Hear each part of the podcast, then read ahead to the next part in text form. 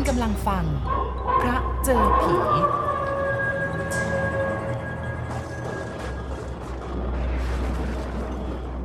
ทั้งสองคนขับรถมอเตอร์ไซค์พ่วงข้างออกจากตลาดไปแล้ว นางส้มจีนจึงเก็บร้าน รีบไปหานางชะม้อยเพื่อนบ้าน ซึ่งอยู่ในละแวกเดียวกัน ถามถ่ายเรื่องหมอผีกระเรียง ก็ได้รับคำตอบ ตามให้นะ แต่ต้องเช่ารถเข้าไป เพราะว่าอยู่ไกลถึงในป่า นางส้มจีนจึงบอกว่าเสียเท่าไหร่ไม่ว่า ขอให้ได้มาก็แล้วกัน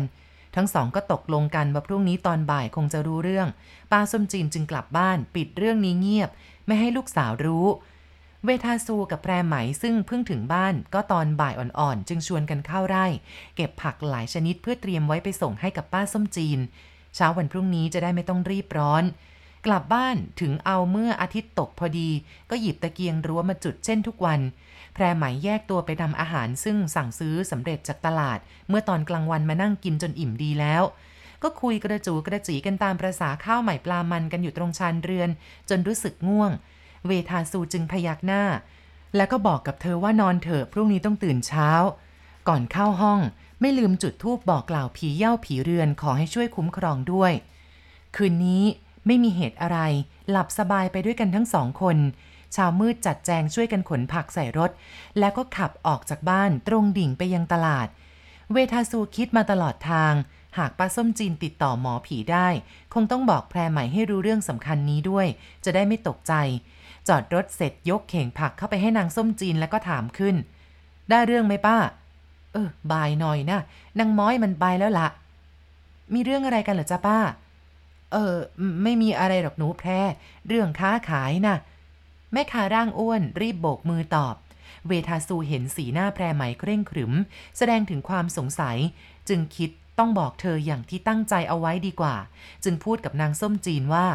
อย่าปิดบังเลยป้า จะได้สบายใจด้วยกันทุกคน เรื่องต่างๆ มันก็ได้พรั่งพรูออกจากปากของทั้งสอง สุดท้ายชายหนุ่มก็สารภาพ พี่ต้องขอโทษนะ เพราะว่าพี่คิดไม่ถึงว่าจะเกิดเรื่องใหญ่โตแบบนี้ หญิงสาวพยักหน้าว่าเป็นรับรู้ แล้วก็นิ่งเฉยไม่ออกความเห็นแต่อย่างใด จนนางชะม้อยเดินเข้ามา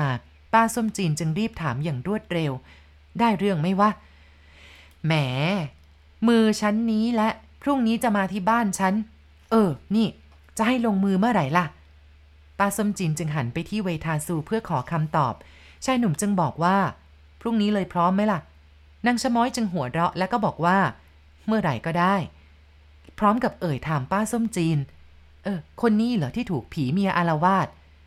เออ เองไม่ต้องซักไซอะไรมากความดอกวันนางม้อย กลับไปเถอะ พรุ่งนี้จะไปหาที่บ้านก็แล้วกัน ป้าส้มจีนพูดตัดบท เพราะเห็นหน้าของแพรใหม่ไม่ค่อยจะดีนัก เมื่อพูดถึงเรื่องผีสาวบรรจุน ครั้นนางชะม้อยออกไปแล้ว เวทาซูจึงบอก งั้นตนสองคนกลับบ้านก่อนนะ จะได้เตรียมการให้พร้อม พรุ่งนี้จะมาแต่เช้าเพื่อไปพบหมอผีด้วยกันที่บ้านนางชะม้อย วันรุ่งขึ้นทุกคนก็มาพร้อมกัน หมอศิลศาสตร์กะเหรี่ยงร่างผอมสูง ผิวดำมะเมื่อม ไว้คราวยาวถึงหน้าอก กล้าวมวยผมไว้ด้านหลัง เมื่อคืนนอนที่บ้านนางม้อย เมื่อรู้ว่าเวทาซูจะมาจึงเตรียมตื่นตัวแต่เช้า เอาผ้าโจงกระเบนสีขาวมานุ่ง หยิบเสื้อแขนกระบอกสีเดียวกันมาสวมใส่ป้าสมจีนมาส่งเสร็จก็ขอตัวกลับอ้าวพี่ไม่ไปด้วยกันเหรอ นางชะม้อยดึงแขนถาม อยากจะไปด้วยอยู่หรอก แต่เป็นห่วงร้านว่ะ เออ อีกอย่างหนึ่งไม่รู้ว่าจะไปทำไม เป็นยังไงมาเล่าให้ฟังด้วยกันแล้วกันนะ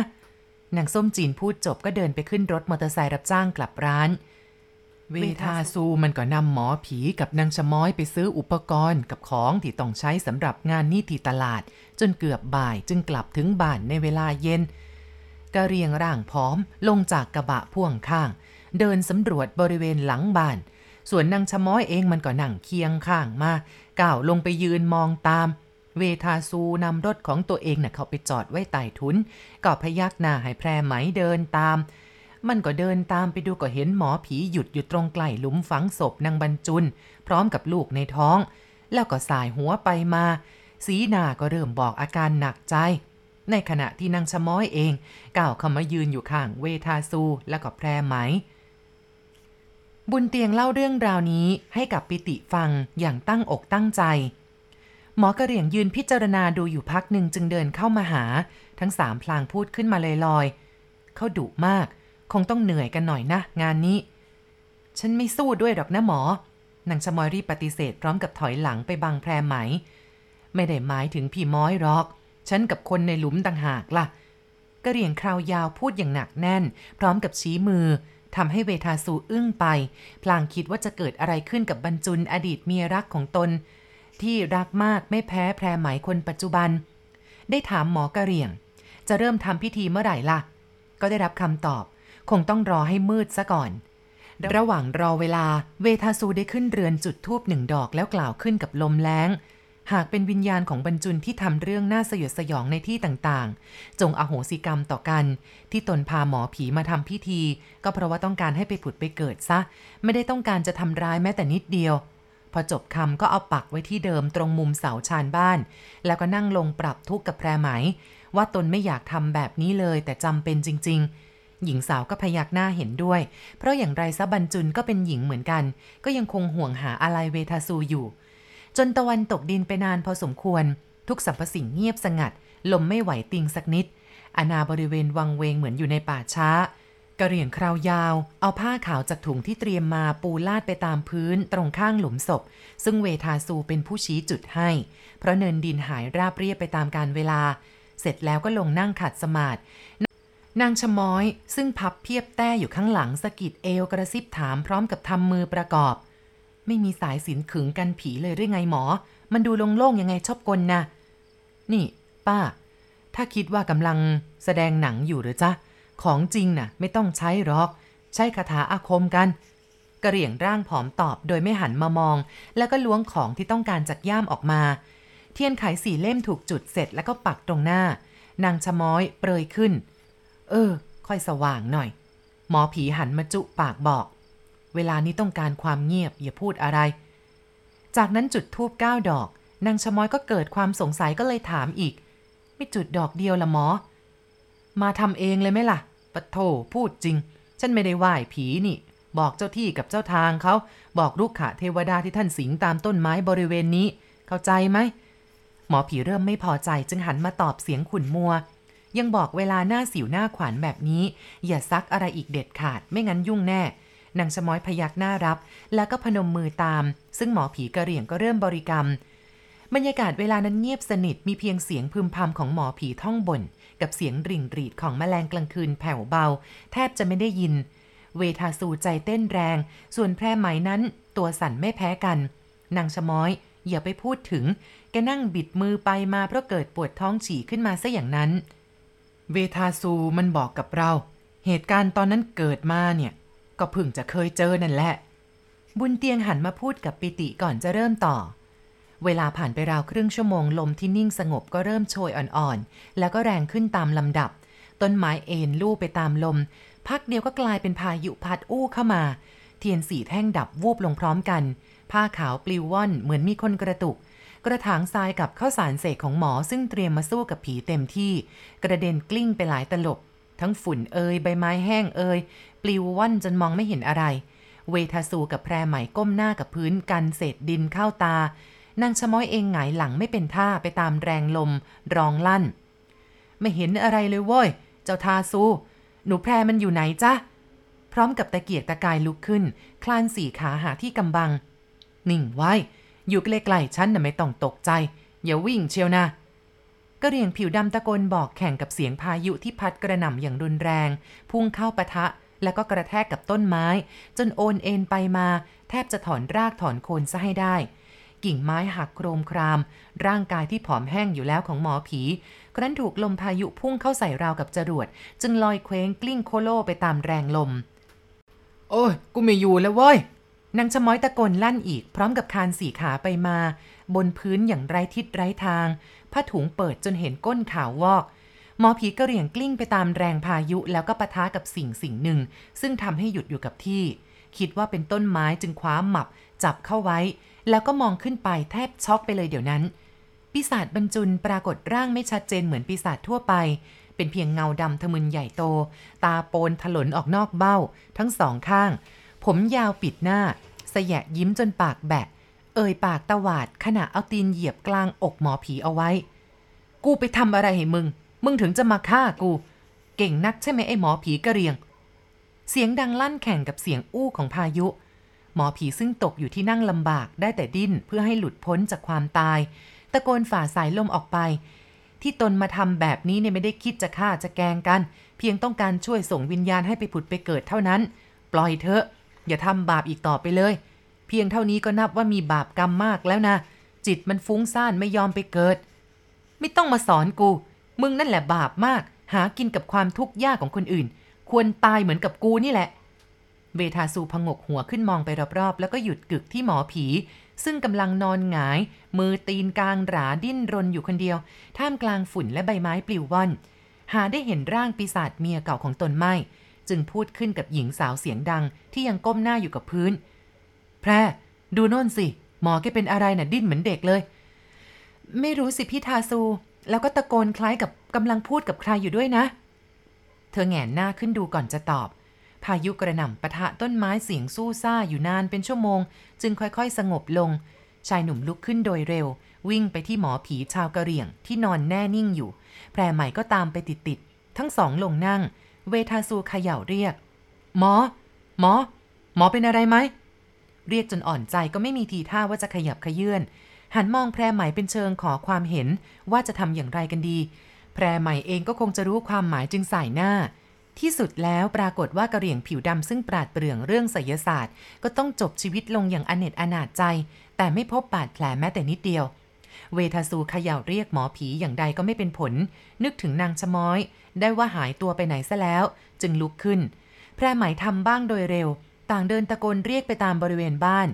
เสียงแกตอบมาจากแนวป่าทางหนึ่ง ซึ่งอยู่ห่างออกไปราว 50 เมตร ต้นไม้ใหญ่น้อย นานาชนิดขึ้นเป็นหย่อม ฉันอยู่นี่ ทั้งสองกึ่งเดินกึ่งวิ่งตามกันเข้าไป ยังไม่เห็นตัวนางชะม้อย จึงร้องถามขึ้นมาอีก อยู่ตรงไหนกันแน่เนี่ย เสียงตอบกลับมา ในกอไผ่นี่ เวทาซู แพรไหม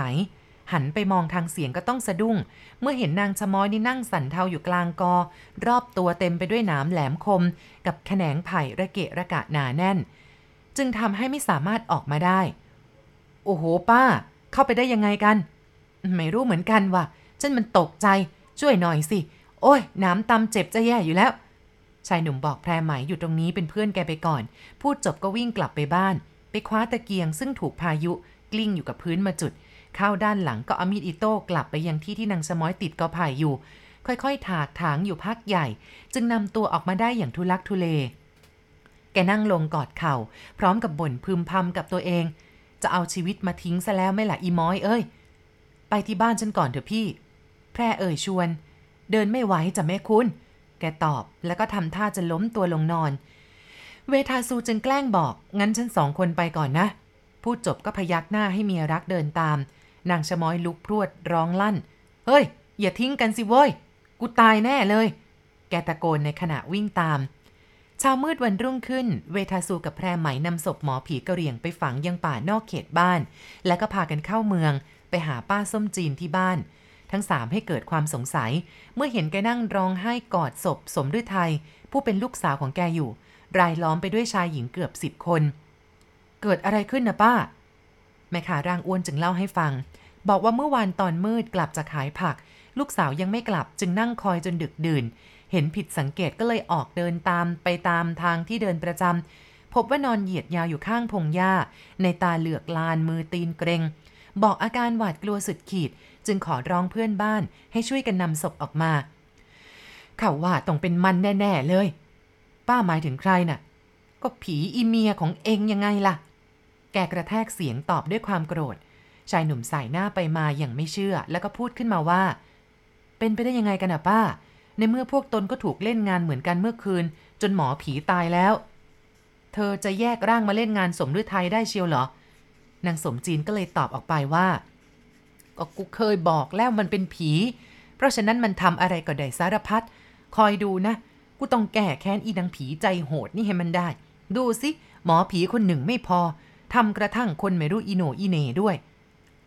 แม่ขาร่างอ้วนกัดเคี้ยวเคี้ยวฟัน โดยลืมไปสนิทว่าเคยถูกอาฆาตเอาไว้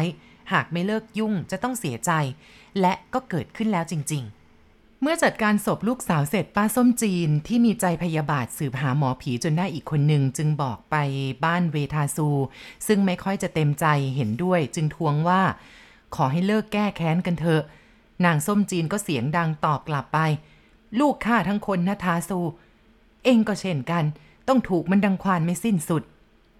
งั้นก็เชิญพี่ไปคนเดียวเถอะ โอ้ย คราวก่อนนี่ฉันฉี่เล็ดฉี่ราด แกเชื่อฉันไหมล่ะ ฉันเข้าไปอยู่กลางกอไผ่ได้ยังไงก็ไม่รู้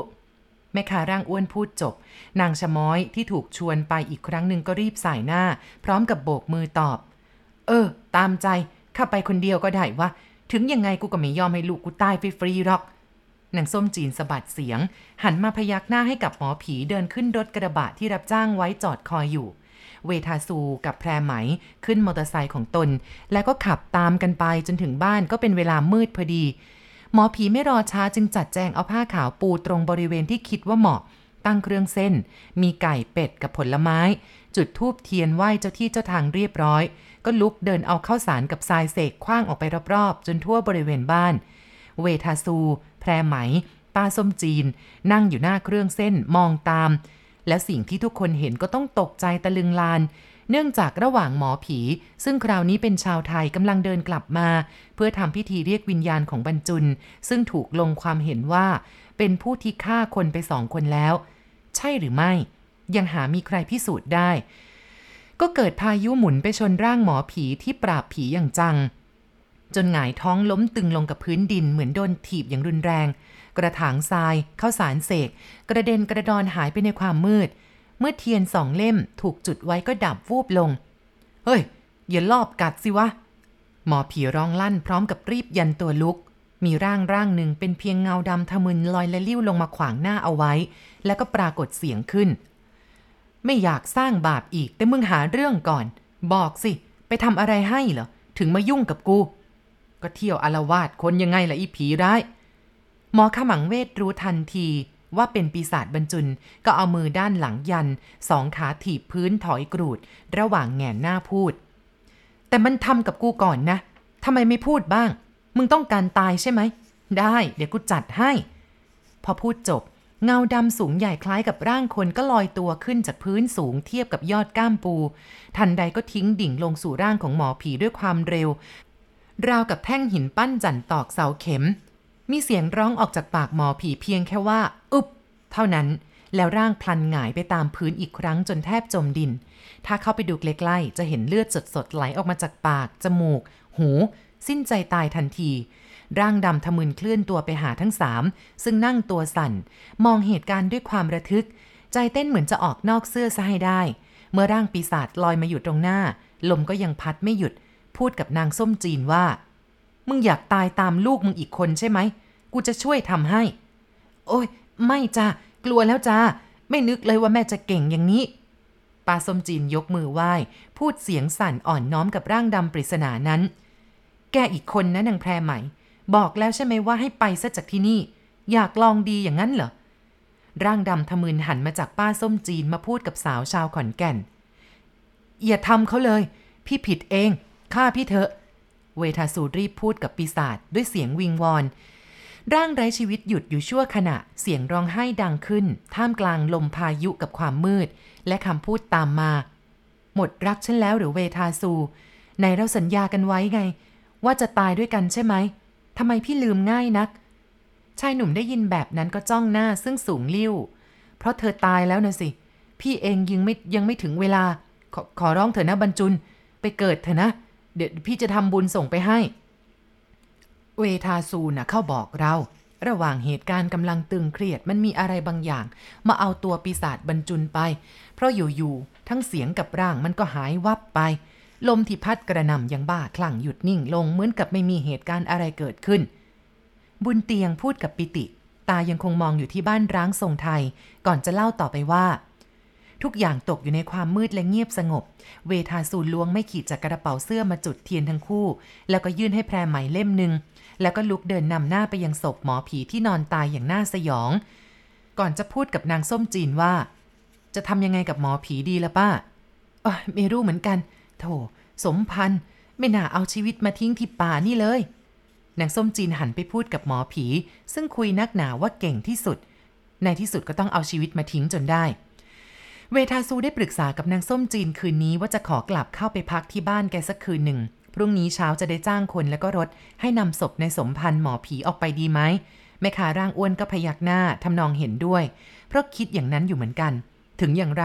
เอาออกไปคืนนี้ไม่ได้แน่ และตนเองต้องกลับบ้านอยู่แล้ว ถ้าจะให้ค้างที่นี่เห็นทีจะไม่เอาด้วย เช้าวันรุ่งขึ้นก็จัดการนำเอาศพออกไปให้ญาติพี่น้องของหมอผีนำไปบำเพ็ญกุศลตามประเพณี เวทสูกับแพรไหมขอพักอยู่ที่บ้านนางส้มจีนต่ออีกหลายวัน ต่อเมื่อคลายความหวาดกลัวลงบ้าง จะกลับไปอยู่บ้านป่าเหมือนเดิม แพรไหมไม่ยอมบอกว่าตัวเธอกลัวเขาคงมาไม่ได้แล้วล่ะ แพรก็เห็นไม่ใช่เหรอคืนนั้นน่ะอยู่ๆหายไปเฉยเลย แสดงว่าต้องมีสิ่งศักดิ์สิทธิ์หรือผู้ที่มีอำนาจมาบังคับนำตัวไปอีกภพหนึ่งถึงอย่างนั้นก็เถอะนะพี่ แพรก็อดกลัวไม่ได้ ถ้าเกิดเข้ามาอีกนี่หัวใจวายตายแน่เลย เราเช่าบ้านแถวนี้อยู่เถอะนะพี่นะ แพรหมายสีหน้าหวาดหวั่นขอร้องสามี แล้วบ้านน้นล่ะ พี่อุตสาห์บากบั่นสร้างตัวปลูกซะใหญ่โต จะทิ้งไว้อย่างนั้นเหรอ เสียดายแย่เลย เชื่อเถอะนะ มานะ เขามาไม่ได้หรอก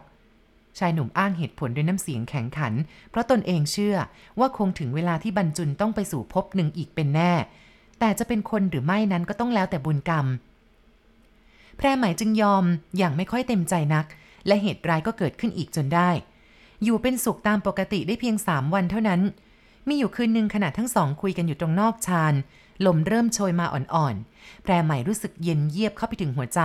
และแรงขึ้นตามลำดับ ผู้เป็นเมียลุกเร็วจะวิ่งเข้าไปในบ้าน พร้อมกับพูดกับเวทาซูว่า มันมาอีกแล้วพี่กำลังจะก้าวขึ้นยกพื้นด้านใน ก็ต้องเซหลุนหลุนถอยหลังสี่ห้าก้าวราวกับมีคนกระตุกผมเธอ เวทาซูกำลังลุกถึงกับชะงัก ถามว่าเป็นอะไรนะแพรไม่รู้ใครดึงผมฉันเนี่ย ช่วยฉันด้วยสิพี่ เธอพยายามฝืนไม่ยอมถอยได้เพียงชั่วอึดใจ ร่างต้องลอยและลิ้ว ตกลงใต้ถุนหล่นตุ๊บตรงหน้าบันได เวทาซูลุกเร็ว วิ่งถลันลงไปประคอง พร้อมกับหันซ้ายแลขวา เพื่อดูว่าต้นเหตุมาจากไหนกัน แต่ก็ไม่ปรากฏเห็นสิ่งผิดปกติ ลมก็แรงขึ้นอีกเป็นลำดับ พลันเสียงหนึ่งก็ลอยเข้าหูทั้งสองคน อยากตายใช่ไหมนางแพรหมามันหอนมาจากชายป่าโหยหวนแข่งกันกับเสียงลม ทันใดนั้น ทั้งสองก็เห็นลำแสงเหมือนดาวหางสีดำพุ่งปราดเข้ามาชายหนุ่มรีบดึงมือหลบวูบเข้าใต้ถุนอย่างเร็ว แสงประหลาดจึงลอยผ่านไปอย่างเฉียดฉิว แพรใหม่ร้องไห้โฮด้วยความกลัว ละล่ำละลักบอก ฉันไม่เอาแล้วนะ ขืนอยู่ที่นี่เนี่ยฉันเป็นบ้าแน่ พอพูดจบ เธอจะวิ่งเตลิดออกจากใต้ถุนบ้าน เวทาซูจึงดึงมือ